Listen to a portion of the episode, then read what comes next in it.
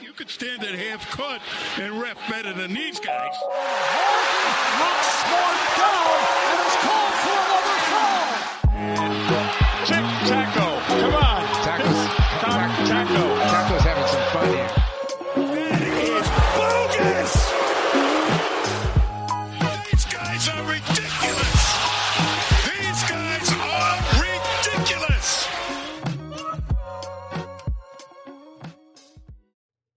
And we are back with another episode of From the Rafters. Sam and I are here on a Friday before the Celtics take on the Sixers for the second time with guest Max Letterman. How you doing today, Max? I'm doing great, guys. I, I've so you know you know how I am with these series. It's a win-win no matter what for me. So I'm excited. of course, of course. Max, the, the resident Sixers fan. You, you grew up a Sixers fan, right? Yep, that's. I don't hmm. think you can become a Sixers fan unless you're born into it. But yeah, Yeah, yeah. So we figured we'd have you on. Now's a good time, uh, and especially after that first game out of the two. Um, obviously, the biggest thing was you know Joel Embiid was just an absolute monster. He's having an MVP season. Is there a key to containing him, or is it just you know throwing Tristan Thompson at him and praying? uh, you know, look, Al Horford did a great job when he was on the Celtics at defending Embiid, and the trick was to just not foul him, and that's easier said than done. But uh, that really is the key with Embiid because you know when he's hitting those shots, like he's been on like a really hot streak, uh, just generally this season. Uh, he's not taking as many threes, but he is taking kind of like long twos, but they're just wet. He's just he's got such good touch for someone his size, and when he's hitting those, he hit a couple like fadeaways, like Dirk shots uh, against the Celtics the other night. Uh, yeah, he was unconscious. there's really nothing you can do. Um, so you just have to really be disciplined. Uh, and if he's going to hit that shot, okay. But once he gets it down in, um, in the low post, you know, they, since they now surrounded him with shooters, which is, you know, a novel concept, he's able to, when you double team him, he, he's just hitting guys and they're hitting threes. So uh, you really just have to play him one on one and just not foul him. And if he makes a shot over you, great. But he's too good of a free throw shooter, and he does get fouled almost every time down there uh, if you're not disciplined. So you just have to you have to live with him being able to score in the paint without fouling. No, yeah, and and like you said, it's obviously easier said than done, and I think that became clear to a lot of Celtics fans on Wednesday, I believe it was, when he took 17 free, or he took 21 and made 17. That that was absolutely absurd. What what do you make of that free throw disparity? Were the Celtics just fouling, or was it a little bit of the refs, you know, just kind of favoring Embiid? Um, well, I think he, you know, he gets fouled. Uh, you know, it is the disparity. I think, you know, it it won't be like that tonight. Let's just put it that way. I think um, there's probably uh, plays on the other side that could have gone to the free throw line that didn't.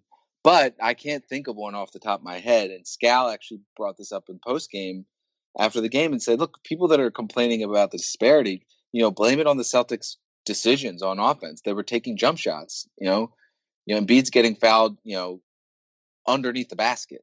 The Celtics are taking jump shots, and if they're expecting to get to the line as many times, you know, it's just it's just an unrealistic unrealistic expectation. However, uh, that you know, the disparity was a little gross. You can't really, you know, have that. So I would say force the issue, get inside, and you know, make the refs uh, even it out. But I, you know, Embiid has that swim move. You know, he's like Harden. That's why when the Sixers were in the mix for Harden, you know, I made a lot of jokes with some of my Philly, uh, NBC Philly friends. Like, man, you guys are gonna have a lot of sponsorship opportunities at the free throw line. You know, if those two guys are on the same team, these are gonna be really long games. Giving away a lot of free frosties or whatever the whatever the hell people give away at the free throw line. Um, yeah, No, yeah, I mean, 17 of 21 is absurd. He- took more than the Celtics took as a team. And like you said, I feel like most of it was, you know, they were just fouling Embiid. He was doing a good job of getting to the basket.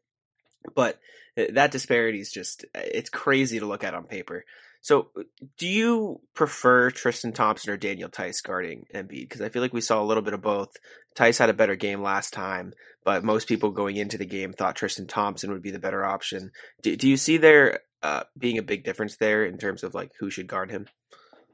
Uh, well, it. I I think honestly, I think Theis has better numbers. Uh, I I haven't don't have them off the top of my head, but I know last year, um, there was somebody that tweeted out that you know Daniel Theis can't guard Embiid, and I looked up the matchup numbers, and he actually had great matchup, you know, metrics against Embiid, uh, you know, relative to everyone else. So I, I do think Theis is, you know, I think because Theis struggled against Bam in the playoffs, that people kind of think that he's, you know, he can't guard Embiid. They're different players, um, and Embiid is a guy that just gets force fed the ball and down in the paint a lot. And I just think Theis, look, he doesn't have the respect of the ref. So I think either way, you're, you're going to be putting Embiid on the line. So it, it's kind of like damned if you do, damned if you don't. But I just think based on what I've seen on the Celtics, at least, you know, Tristan has, uh, you know, he needs to have a bounce back game. And, and again, it's just about, he got, he clearly got emotional last game too. He got the technical call. You know, he was upset with some of the foul calls. And look, it's got to be aggravating. But at the end of the day, I think Theis is more, uh, more used to not getting a good whistle, maybe wouldn't get so uh, emotional about it. So I, I, would probably prefer Theis, but I think they'll go with with Thompson because he's a guy that they brought in for situations like this to, you know, well at least it's just another body to throw at him. So you know, use as many centers as you can if you need to. But I think if you're running out of guys because they're in foul trouble, then we're in the same probably we're on Wednesday where Embiid's just living at the line. Yeah, it, one one foul on Theis. The the one the one in like the last minute of the game that that was like the the cherry on top where he just jumped and they called the foul like when Harris wasn't even shooting. That was brutal. Yeah, and, and, they, it, was, it was like they the, didn't even overturn it, the la- and they didn't. uh They didn't even say it was a wrong call in the last two minutes, which is was I was really surprised because I saw that and I was like, all right, that that's going to look ugly for the NBA when the last two minute comes out. But they apparently deemed that the correct call, which you know, I'm I'm obviously really skeptical about. I feel like it was a foul. It was just a very soft foul for the moment and like the end of the game. Like I can see that being called in the first couple minutes of the game. You know, first two minutes, refs getting their footing. But it, when it's such a like closely contested game, you already given all the fouls. Once it seemingly one sided. I feel like, like you said, obviously Celtics should have gotten to the rim more. But when you call that in such a tight game, it's it's got to be questioned. And the, the last, the, I don't like the last two minute report. I know Sam says it a lot too, but uh, do you have thoughts on the two minutes report? It's I feel like it's just, to yeah, be honest with it, you. it just gets people mad. It's all about gambling, if you ask me. I said this when it first they first announced it. It was always my thought was like, this is their way of trying to cleanse themselves of the Donaghy situation and say, look, we're, we have accountability for our refs. We'll even show you the mistakes that they made in the last two minutes. Um, so to me, it's it was all about you know quote unquote transparency and you know being you know objective about when they're wrong and when they're not, just to show that they're on the up and up. But uh, I agree, it doesn't really offer much. You know, I don't hate it really. I don't. I'm I'm not moved one way or the other by it. Like I don't. Mm-hmm. I'm not going to sit here and say we have to have it, but I just always viewed it as something where they say, you know, like we want people to, you know, we want to incorporate this new revenue stream in sports gambling, but we also need to be wary of our past where we had a ref that was, you know, yeah. Uh, we don't need to relitigate that, but that was ugly. that was really ugly for the league, mm-hmm. and to to be able to dip their toes in the in the gambling water, I think they needed to do something like that to kind of show that their their refs are, you know, at least called out when they're wrong. Mm-hmm. No, yeah, and the the worst one I've seen so far wasn't even the Celtics game. I remember uh, Portland was playing Utah last year, and Lillard got his shot blocked in like a clear goaltend, and it, it literally yeah, cost him the game. That. that. that was ugly. And then the two minute report was like, that. yeah, two minute report was like, yeah, we kind of missed that one. And I mean, I can just imagine how pissed off Trailblazers fans were then. So it just seems like it gets it gets fans so heated, but I, I understand that aspect, you know, covering their own ass. So it makes sense. But um, you mentioned Theis was getting heated after the game. We saw Marcus Smart in his his post game press conference. I feel like it got cut a little short because he was getting so heated. He kept bringing up Embiid shooting 21 versus the Celtics 20 free throws. Um, did he have a right to be heated? Obviously, we've talked about the free throw disparity so much, but I wanted to bring this up too.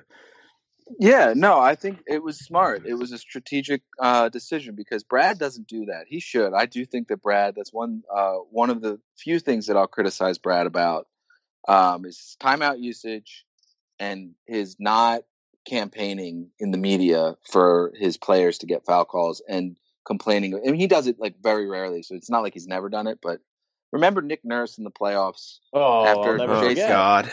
Jayson Tatum shot 14 free throws, and then he said, uh, you know, he complained about it. He shot like four combined the rest of the series after that. And to me, it was annoying, but it was also like, Brad, it's effective.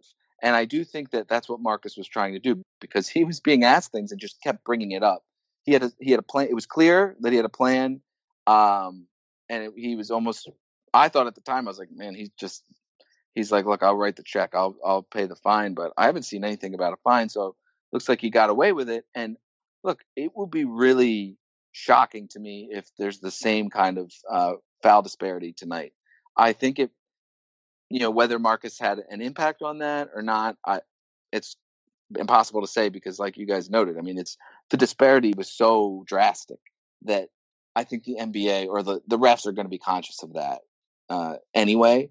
But then you add in the fact that a player really made it a point that you know that's just crazy that disparity that i do think that it'll it'll be a little bit closer and it should have an impact and i love the you know the entertainment value of marcus and Embiid going back and forth at each other like that but it does hurt me a little bit because i love them both so much no, yeah. I mean, I I loved when you know Embiid was getting every foul call, and the one time he didn't, I remember it like so vividly. The entire Sixers bench just erupted. Like Theis went He straight was up. Pissed. It, it was Yeah, so I funny. remember the Celtics went on like a little bit of a run because like there was like three or four possessions in a row where he was trying to get a call like blatantly and they weren't giving it to him, and like it was just like a bad shot because he was shooting only to get fouled. hey man but it works that's how he grifts you know he grifts his way to uh, Oh man, It to, does to work. wins and it it's an effective strategy and it's it works when he's when his shot is off.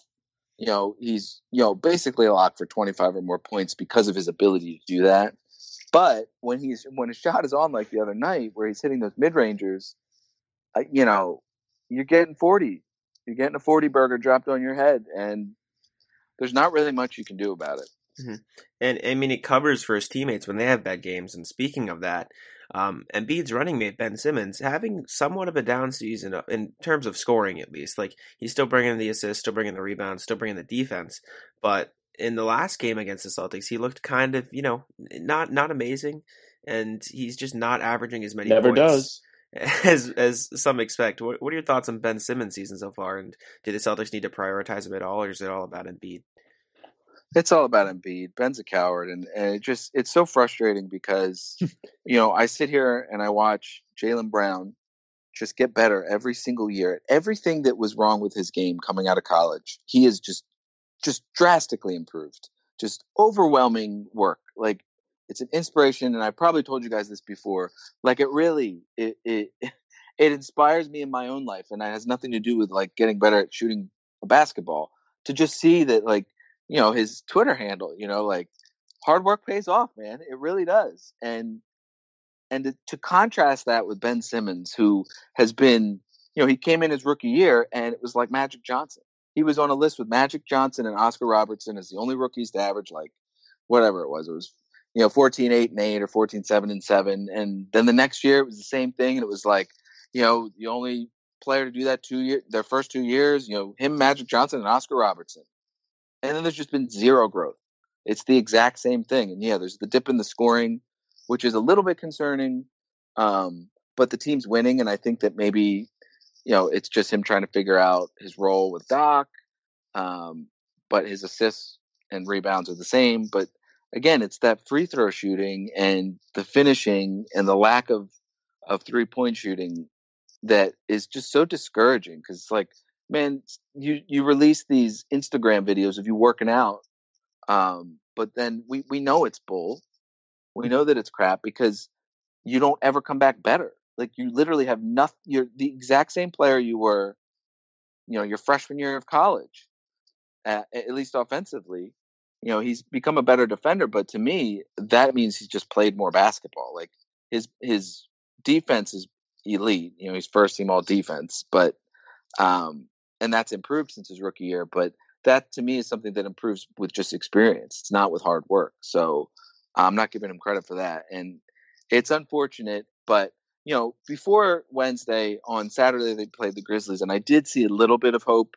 Um, Doc isn't really like forcing him to shoot threes, but he is slowly starting to just you know get up one a game. About you know at least the last couple weeks he's been more willing to take them when he's super open. And yeah, he's had some really ugly misses, but uh, against the Grizzlies on Saturday, he got the ball in the corner and he pump faked, and I think it was Brooks that that bit on the pump fake, and Imagine biting on a Ben Simmons pump fake. But uh, the, the point is, the point is, is that no matter how your how much your coach tries to pound it into your head, don't bite on a Ben Simmons pump fake when he's uh, open on, on the three point line. Your I would, if Ben Simmons pump faked while I was defending him, I would laugh. but you don't have you don't have time to think. I'm telling you, these kids have been told since, since they were small children to contest, contest, arms up. So that split second of him pump faking gave Ben an opening to drive to the basket. He ditched, uh, he he pitched it out to Tobias Harris for a three. And to me, it's like that's the point. It's not you being a good three point shooter.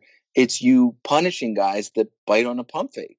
You know, remember Kelly Olynyk used to do those ugly pump fakes, and he'd get the weird, awkward drives to the lane, and hmm. Embiid has this gross, lo- elongated pump fake. You know, and again, those guys are better shooters, but at the end of the day, there's value in the attempts, and that's proof. So I was encouraged to see that because I don't remember him pump faking from three ever before that. So there's a little bit of growth there, but again, super disappointed in uh, the lack of development and just because it just seems like he just he's all about you know living the the star lifestyle. And you know you look at what happened in Golden State when you had Curry and Klay Thompson these guys that that didn't care about that star lifestyle that just wanted to go get better at basketball hang out be dorks and play video games and stuff like that like most of us and they became great. And you look at the Celtics you got Jayson Tatum and Jaylen Brown who you know don't seem to be you know seeking the you know the supermodel girlfriend you know you know they're not on Instagram taking pictures with their brand new Ferraris that match their Jordans which Simmons did uh they're not posting these like you know they you know they're sometimes on Instagram with videos but it's not like these clearly edited look how awesome I am I'm Mhm. working so hard ones uh they're actually putting the work in and they don't care about that other stuff and the Celtics you know give Danny Ainge so much credit for you know really identifying uh, the kind of human beings that you want to draft at that high um, in the draft and and it shows and look Ben I'm not giving up on him because I can't you know because I don't have control of him on my team but look if Bradley Beal were to become available and there was a chance to move him I would do it in a heartbeat Wow. So so were you on the Har- uh, Simmons for Harden train, or is that a little different? Yeah, I was. Yeah. Um, I know, like, look, Harden, you know, put a bad taste in a lot of people's mouths with how he's acted um, off the court. Just in general, just being obsessed with strip clubs is concerning uh, for a person of his age. I mean, I think Not that, great. you know, I Not don't- great. I don't know how old you guys are, but man, you go to a couple um, bachelor parties. 21. So you guys probably, you know, haven't gone to as many. I've never and I, been. like I've I've gone a couple times for bachelor parties, and you go a couple times, and you you're, you're kind of done. You're like, all right, cool, we did that. Granted, different life, different lifestyle. So we, sh- I can't really compare, but at the end of the day, it was always a little concerning. Mm. And then, you know, the way he acted leading into uh, camp and all that stuff was bad. He wanted out and he forced his way out, and it was gross. But at the end of the day, You got out. he's he's elite. He's one of the best. Uh, he's like the second best scoring guard ever, Mhm. uh, behind Jordan. So it really is. You know, I try to uh, tell a bunch of my friends uh, that are Sixers fans, you know, because they don't like him, they didn't want him, and I'm like, man, you're you're Shaq and Kobe if you if you trade Yeah. for Harden Really. it like that's how good that that duo would be. And Ben, I just have no faith in him ever becoming more than he is right now. And they're not good enough if he doesn't get better. No, yeah, it's weird. Do you have any more insight on what happened in New York? He took a, a car ride Oh back yeah, to we were talking. Who were we talking about this with? I think it was Adam. I don't remember. Adam Taylor. We were talking about it Maybe. with. But do do you know more about that situation? Like Seth Curry got COVID, and Ben Simmons didn't want to stay in the hotel, so he drove back to Philly. Do do you know what happened there? Like that was a whole mess. No, I have no idea what happened there. we heard like he wanted to eat and like they told there were no restaurants the NBA said like the players could eat at in the city. So he took a, like a a train or a car ride back to Philly just so he could get food. That's wild. Well, it's it's not that much of a car ride. I, Yeah, uh, I used to drive from Boston to Philly all the time. yeah. uh, and that's like you know five hours, six hours. But uh, the, the Yeah, but to eat like food? and a half. Oh, okay, all right. Well, still, look, that- if you got someone driving you and you can just be on Twitter or yeah. bring your Nintendo Switch or something, it's you know they diff- well again they diff- live different lives. Um, but I honestly have no idea. But whatever he did, you know, he didn't end up getting COVID, so that's good. Yeah, at least he's fine now, I suppose. But uh, I just remember that being a whole mess. I wasn't sure if you you knew anything more that we weren't sure about. But uh, but yeah, I mean, is he an All Star this year? This is the last Ben Simmons thing, I promise. so He hasn't been yet, Yeah, um, yeah. especially when you add Harden to the conference. I don't think that you can justify yeah, um, putting Ben Simmons on there when someone like you know Jaylen Brown has clearly uh, earned a spot on the team. Tatum's not losing his spot. You know, Bradley Beal put up a big stink last year Hmm. for not making it, despite being such an elite scorer. Uh, and there's merit there, but look, there's going to be you know people campaigning for Gordon Hayward. I don't think he should make it. I don't think I don't think Ben's done enough to make it this year. But you know, we'll see. Because fan voting does count for a good amount, and he is a star. But uh, you know, Harden changes the calculus there at the guard positions. no, yeah, for sure. It, it's a loaded conference now with Harden, especially. So, uh, but yeah, last Ben Simmons thing, I'm done. Uh, flipping the script here, just completely going on to something else. Um, Kemba obviously made his return against the Knicks. Second game against the Sixers was looking a lot better uh, than against New York. What do you think about the way he's playing so far? Is it where where you were expecting, above average, below average? Just what, what are your thoughts on Way- Kemba's return? Way better, Mhm. way better than I expected. I just uh, am super encouraged by you know how good he looks physically. It, you know, the shots weren't falling. You know, the first game, but he just looked. He had that burst, and that you know you just forget about that when you don't see him because you know the Celtics were playing pretty good without him. And then he comes back and adds such another dimension, another uh, another guy that you can throw out there to score, get his own shot, create. Him and Theis, what a wonderful, beautiful uh, connection they were working last game. I'm pretty sure. I don't know how many. How many did Kemba finish with? Five assists. Either four or five of them were to Theis. You know, they were just working that two man game, and that's a nice little wrinkle that they can have uh, on a second unit. You know, Kemba obviously will be a starter, but you know, keep him out there when Theis comes in, and you know, it just it helps. And Abby talked to Kemba, you know, the other day before the game, and was asking him about, you know, to to does does she think whether Jaylen and, and Tatum need to take a step back now that he's coming, or does he need to take a step back? He said, No, no one needs to take a step back. You know, we're all you know, we averaged twenty, we all averaged twenty last year.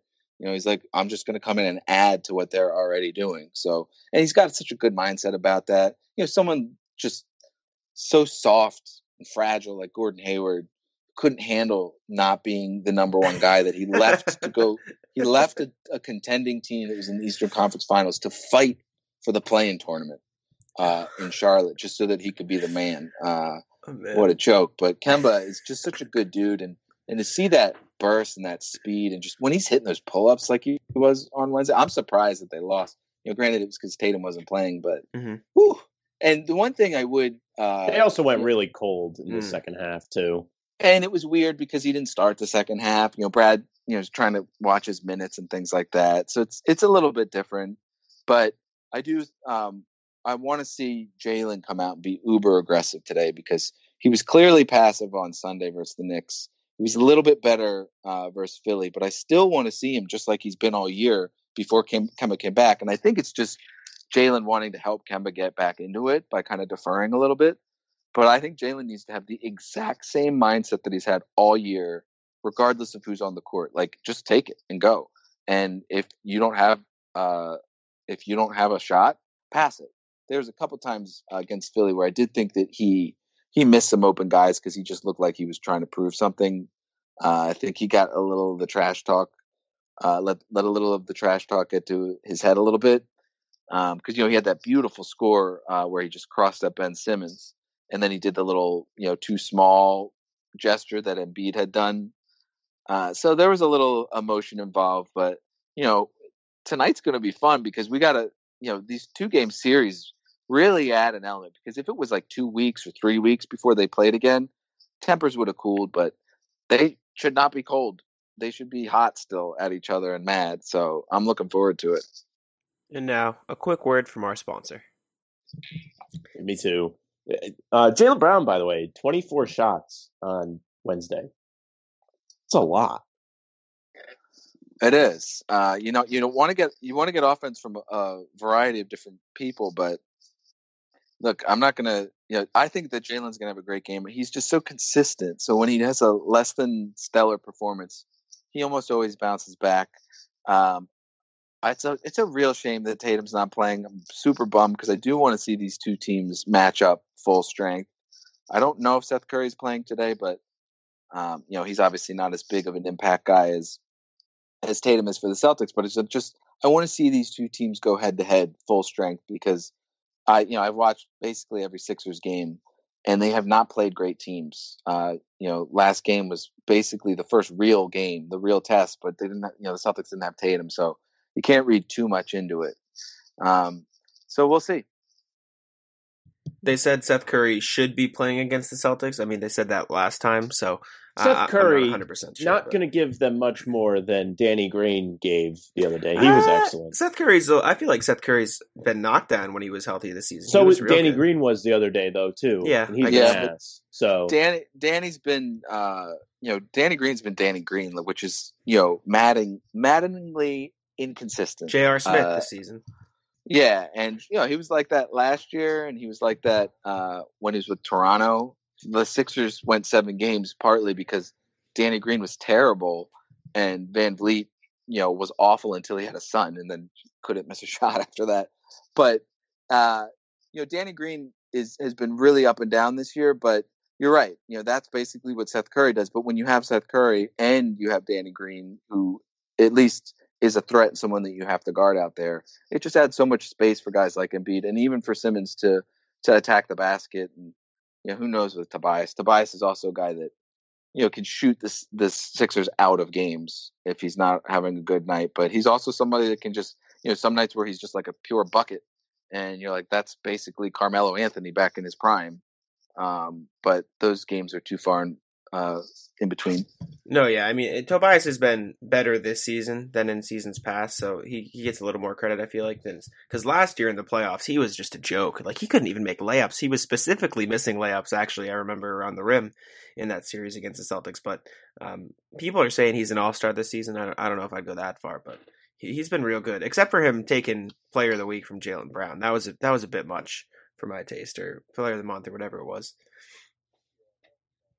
Yeah, that was bad. The, that was the Eastern Conference Player of the Week because I think the I think it was because the Mhm. Celtics had like one more loss or something than the Sixers did, but you know the numbers were comparable. But to me, it was like Jaylen was just like I think he was averaging like thirty points that week. It was great, um, but that's the thing. Jaylen's kind of still doing it, and I think this is the new normal for Jaylen Brown. He's a stud. He is a you know he is a star. He's not as good as Tatum, but he's he's damn close. He's a lot closer than I thought he was going to be, and uh, those two guys, boy, you know, whenever when I have to fight with Celtics fans on Twitter because they're just so angry at Danny Ainge for not trading 18 first round picks for a bench scorer, uh, I'm like, look, can you guys just take a step back and realize how lucky you are to have these two just franchise cornerstones that are so young and all both locked up.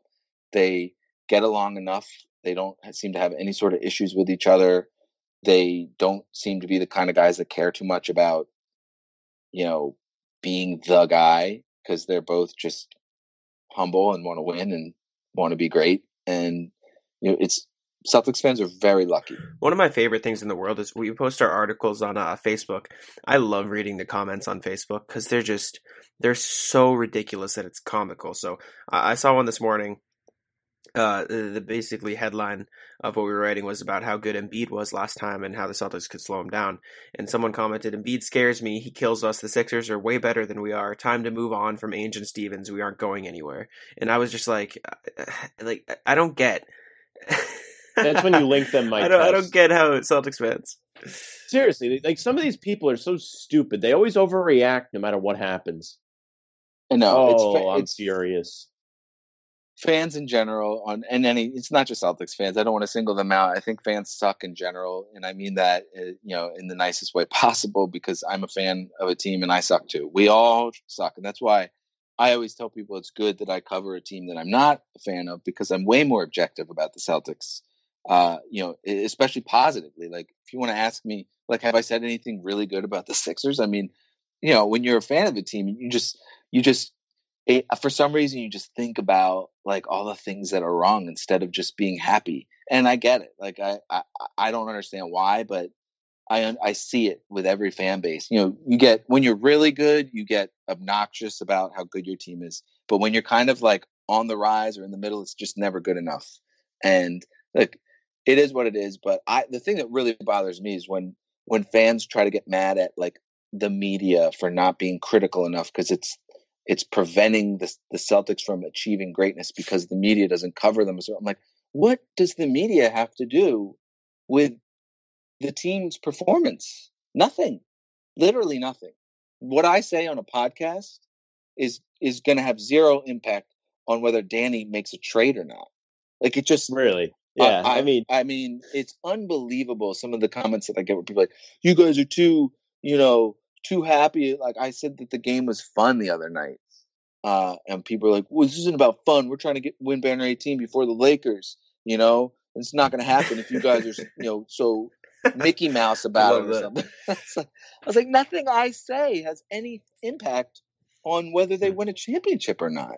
Like, I'm flattered that you think that I have this kind of impact, but you're an idiot. It's it's it's wild. I just uh, I don't even know. And my favorite is Facebook people think Tacko should be like starting and like should be the best center in the NBA. It's just ah uh, that that's where I draw the line, and I just kind of start ignoring them. Facebook oh, yeah, I people are love my it. favorite. I love it. I can't get enough. I need to get back on. I, I, I, you know, I still obviously have my account, but I, I deleted it off my phone. Uh, I can't remember which Zuckerberg action irked me to the point where I finally deleted it.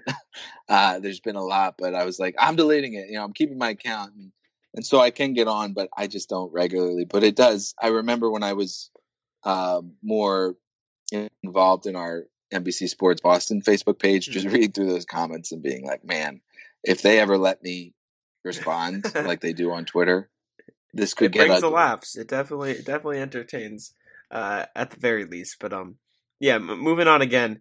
Uh, the Celtics bench has been a lot a lot better this season. Obviously, Javonte Green got a lot of minutes last game. You know, Semi Ojeleye showing major improvements. Uh, Grant Williams playing better after a slow start to the season. Uh, Robert Williams still out, but he was playing great. Do you see that this bench is the bench that the Celtics need to, you know, make that deep run in the playoffs? Or obviously, like you've been saying and joking around about, does Danny Ainge need to trade 30 first round picks for, for a bench score? Or is this internal improvement going to be, you know, good enough? You know, it's, been good enough so far. But one thing I would worry about is, you know, a lot of that bench boost has been Pritchard, and he's been so good and awesome and great, and especially for someone picked where he was with the expectations he had.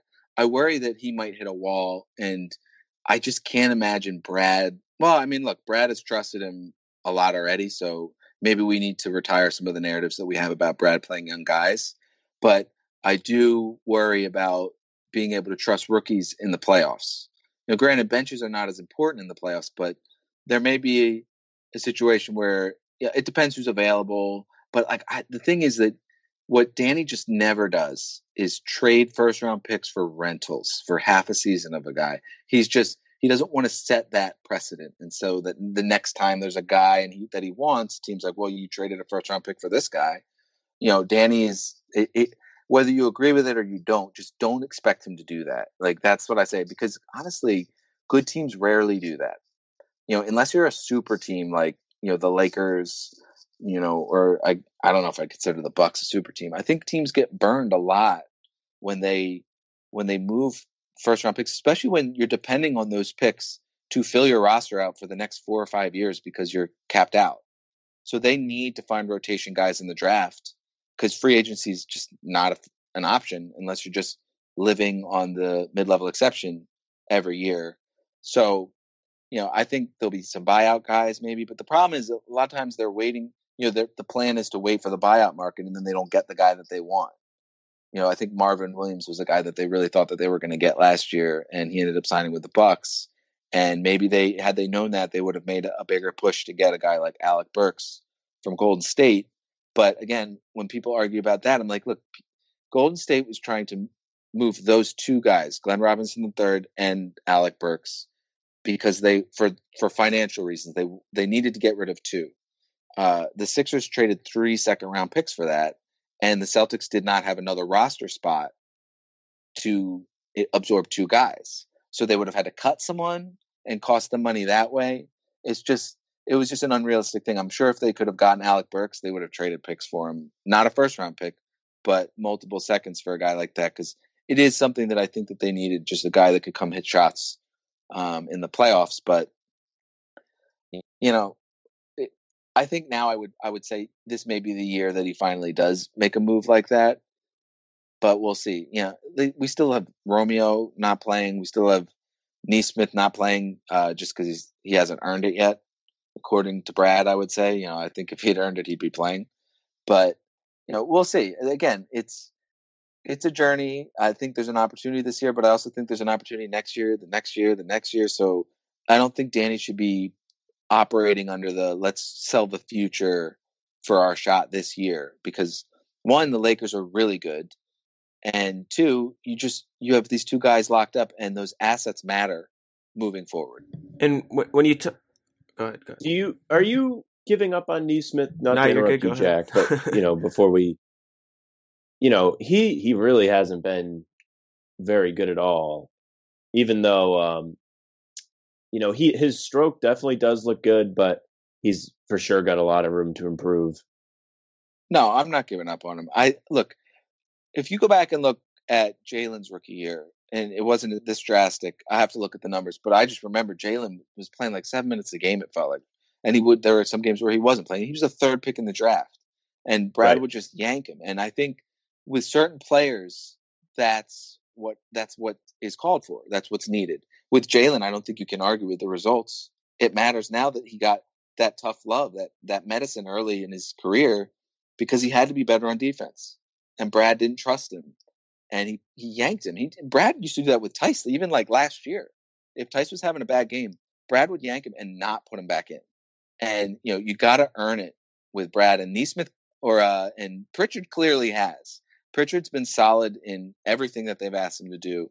Nesmith's, you know, I don't know. I'm not there in practice. I can't see it, but he's clearly not ready, and I'm not worried about it because I think that him having to fight for those minutes, it's not like he's RJ Hunter, where there's no hope of him ever being a defender, and he better be, you know, Klay Thompson from three to be able to, you know, justify playing. I think Nesmith will be okay. I think his body's good for a defender. I think that he has a good attitude a good approach. Uh, he clearly wants to be good, and you know, you look at guys like James Young, and James Young didn't care. He didn't care. He was not. He didn't have it. You know, I've talked to people in the organization about that, where it was he just didn't have that work rate that you needed to to make that leap. So uh, the James Young comparisons to me are a little ridiculous because again, what have we played? Eleven games. Eleven games into this guy's rookie year. He didn't have summer league. Barely had training camp. Hardly a preseason weird off season, long stretches of not having playing organized basketball for these rookies. And yes, some playing well. Just be more impressed with the guys that are playing well that are rookies, and be less concerned about the guys that aren't. In my opinion, uh, it just yeah, he's just looked like he's point. struggling. But like you said, I mean, Jaylen struggled his rookie season. Sometimes it just happens. You know, you, you got to get used to playing in the NBA. It's it's a pretty drastic difference, which is why I think it's so impressive that Pritchard's been able to adapt so quick quickly. Is that is that because he's a four year college player? Do you think that's a huge reason why, or is it just the type of mentality he has? I think that's probably uh, has a lot to do with it. He's a now he's older than Tatum. I mean, he's a more mature kid. Um, and you know he just he's solid. I mean, he's solid, and I think you know being solid at that position, especially just being where you're supposed to be on defense. You know, remember Kelly Olynyk isn't. I wouldn't say he's a great defender, but he was a good positional defender. He'd be in the right spot. That's how Theis is most of the time. You know, that's why Robert Williams, who despite being you know such a good shot blocker, having good instincts blocking shots, you know, doesn't play as much because he doesn't have the right positioning, and that's something that I think he can get better at. But I think when you can be in the right spot, even if you're physically at a disadvantage, you know that you know more often than not that's going to be fine. It's not going to hurt you so bad. So um, I think that the four years probably definitely had something to do with it, and and it could just be, you know, he's just better than we thought. You know, I remember there was a video uh, of Patrick Williams. You know, it was like Patrick Williams lights up, you know, NBA players in you know summer workout session or something, and Pritchard was there too, and him and Pritchard and Patrick Williams were just I don't even I didn't recognize any of the other NBA guys that were allegedly in this video, but they were cooking guys. They were just cooking them. I'm like, wow, I didn't expect to see that. I wasn't even sure this kid would make the team, but he's been a, quite a find for the Celtics at 26. No, yeah, I mean, I, I feel like all of Boston would agree with you on that one, and that begs the question. I gotta ask you. Uh, we, I saw your eight mile graphic, your your Eminem comparisons. Do you have a favorite nickname? Is it Fast Peefy? Is it Eight Mile? Do, do you have a preference? You know, I I'm not super Mm. passionate one way or the other. Like with Time Lord, it was it was like I will fight Danny Ainge if he tries to make us use Lob Williams. Like I will I will I will make it a campaign to to jettison the the, the GM if he makes us do Lob Williams. But uh because Time Time Lord was so uh it was so anti-establishment. That's what I loved about it. And, you know, because sometimes these nickname games get a little too corporate feeling for me. You know, get a little like, man, are we are we making this too much of a you know big big business? You know, look at us, we're trying to commandeer the people's voice and make a nickname. But Time Lord was like anti that, and uh, you know, it's not that case with Pritchard. I think you know it's been pretty organic, especially because Fast PP was his his Twitter handle. Um, I I'm not like I like them all. I'm not passionate about it one way or the other. I'm good with what the people decide. I kind of say Fast PP. I think more than than uh, Eight Mile or P Rabbit, but that's just because I think it's funny that it's like in between quarters. What I have to do, I have to go have a fast PP because I don't want to miss any of the game. um, and sometimes you just gotta go. I, I love Fast PP. It's just it's just so perfect, right? Especially because, like you said, it was his Twitter handle, which is wild, by the way. Imagine going through high school and college and just being like, "Yeah, but what's your Twitter handle? Oh yeah, Fast PP." Just having to like say that and give it to people. It's such such a legend. Well, my my Yahoo, uh, my first Yahoo email was Max Swimus. So instead of Maximus, there was the word swim in there because I was on the swim team. So I can relate to having really corny uh, stuff. That's, that's amazing. That's that's my my Skype right now. no way, is it really? Oh man, that's amazing. I mean, Yeah. oh, I do remember that now that I think about it. The first time uh, that we had to we had you on, that was um, that was what I had to add. Look, not enough not enough people Hey, make fun of me great. for that. It's it's pretty great. My sister's the only one. She like makes fun of me for that, and no one else thinks it's that funny. I'm like, it is like really. Hey, all all of my old uh old handles had five fives in it because those were my favorite numbers. So no matter what username I had, it was just five five five five five immediately afterwards. Like it's still my Xbox tag. Like it's got that after it. So it it's.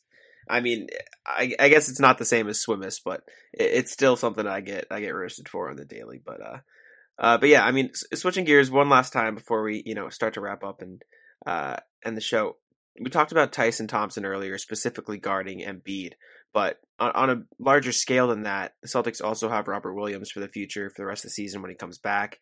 You know, Theis Thompson have both been playing solid. I would argue uh, more people have been impressed with Thompson. But with Theis's contract being up, I know Sam brings this up all the time. Is he an option for a trade at the deadline uh, since Thompson is under contract for longer? Do you see Tyson you know, more tra- tradable uh, this year? Um, I would say, you know, he should be. I think he should be because, you know, you would ideally want to be able to get something for nothing, which, you know, I don't think they're going to re-sign him because I think he'll probably get offered more than they are willing to spend this summer. But um, it really just it just depends on Time Lord. Like it's just so hard. I know, like the the COVID thing. Yeah, it's just I don't know who to blame for that, but it's I'm having a hard time blaming anyone. These guys are traveling and all this stuff, and um, so, but like every year he's missing games because of health. You know, so it's just really hard to justify banking on that. It's but it's also kind of why they you know, Danny made a mistake, in my opinion, not trading Terry Rozier before two years ago in that awful uh, Kyrie's final run. Uh, but it was Kyrie insurance, and I think that really burned them because that messed up the locker room. I think you don't have to worry about that now because the locker room isn't screwed up. They all get along; they're great. Um, but you know, I can see them keeping Theis because they don't trust that um, Time Lord's going to be healthy.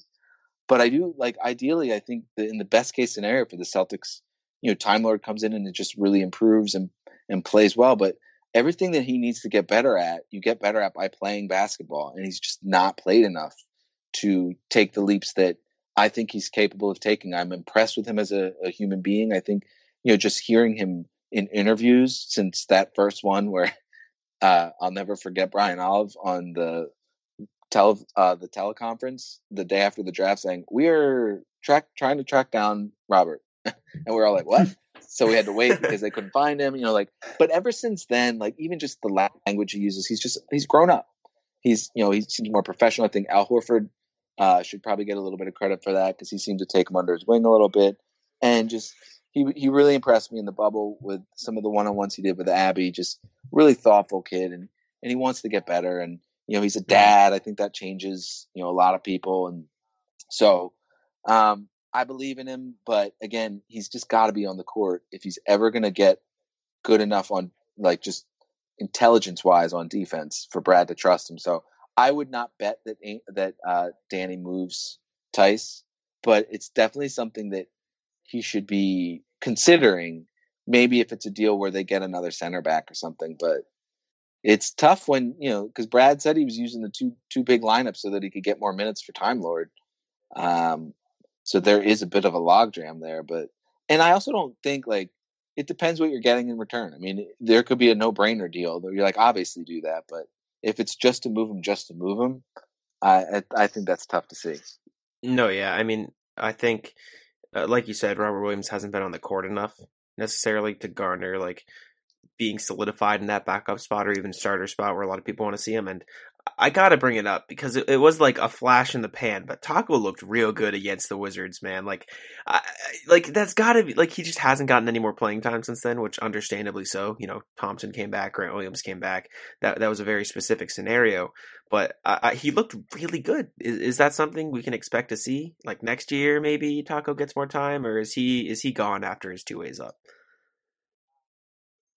Uh, it's going to be tough because as much as I love Tacko and you really root for him, it's you know, and he's made you know leaps and bounds since coming to the NBA. He's so much better, but it's just I physically it's tough to see him ever being. You know, I mean, if if you could tell me he would be Boban, that's what I then I would think, say. Yeah. yeah, keep him around. But that's like his absolute ceiling, and that I don't think that justifies um, mm-hmm. a roster spot when you know you're trying to win a championship. But maybe you know again, and I'm I'm all I'm open ears. Uh, if the argument is he is such a good he has such a good impact on the locker room that guys really like him that if we're talking about the last roster spot, then I think that's worth it. But I don't know if that's if he makes a big enough impact like that. I think if he was gone, they would probably still be, you know, all friends with each other.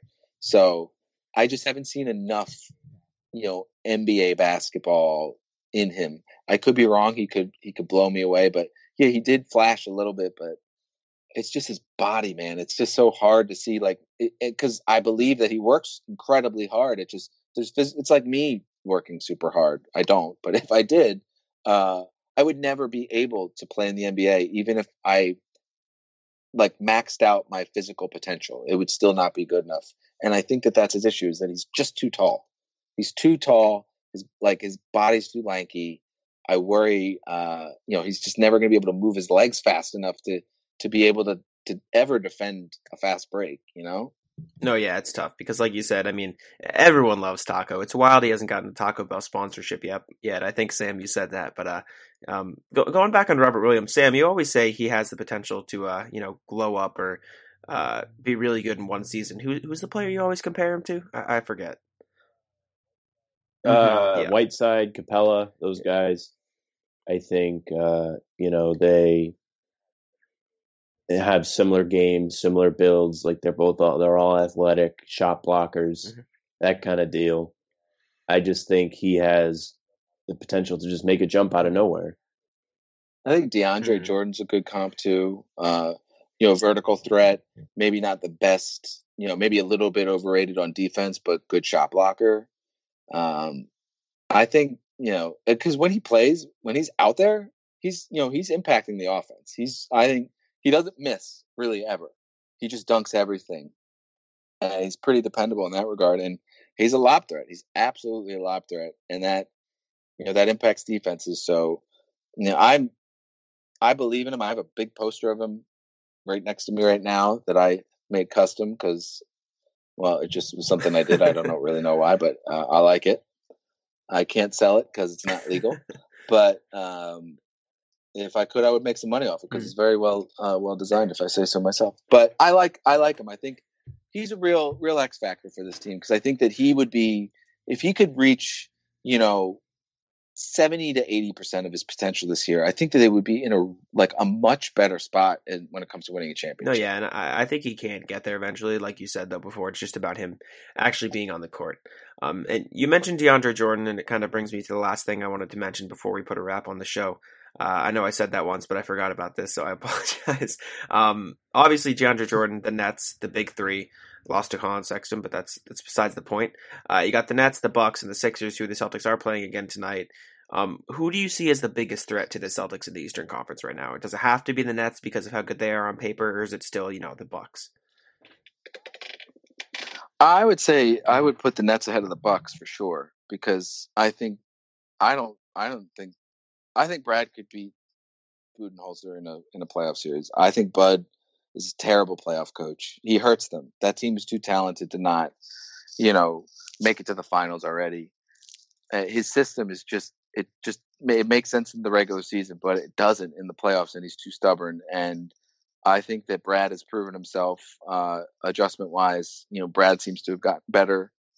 Um, you know, throughout his coaching career at making the playoff adjustments and things like that. So, I the Bucks don't worry me as much as they probably should. The Nets do because before they got Harden, they smoked the Celtics, uh, and you know they have Kevin Durant, and James Harden. You know, even without Kyrie, I think that team is dangerous, and they do lack depth, and that matters, uh, especially in the regular season. Their defense is terrible, but you know when you have such you know two of the greatest scorers in NBA history still in their prime on the same team, whew, and then you have like a, a absolute stone cold killer and finisher in Kyrie, who has you know proven it in the playoffs and championship moments, hitting big shots.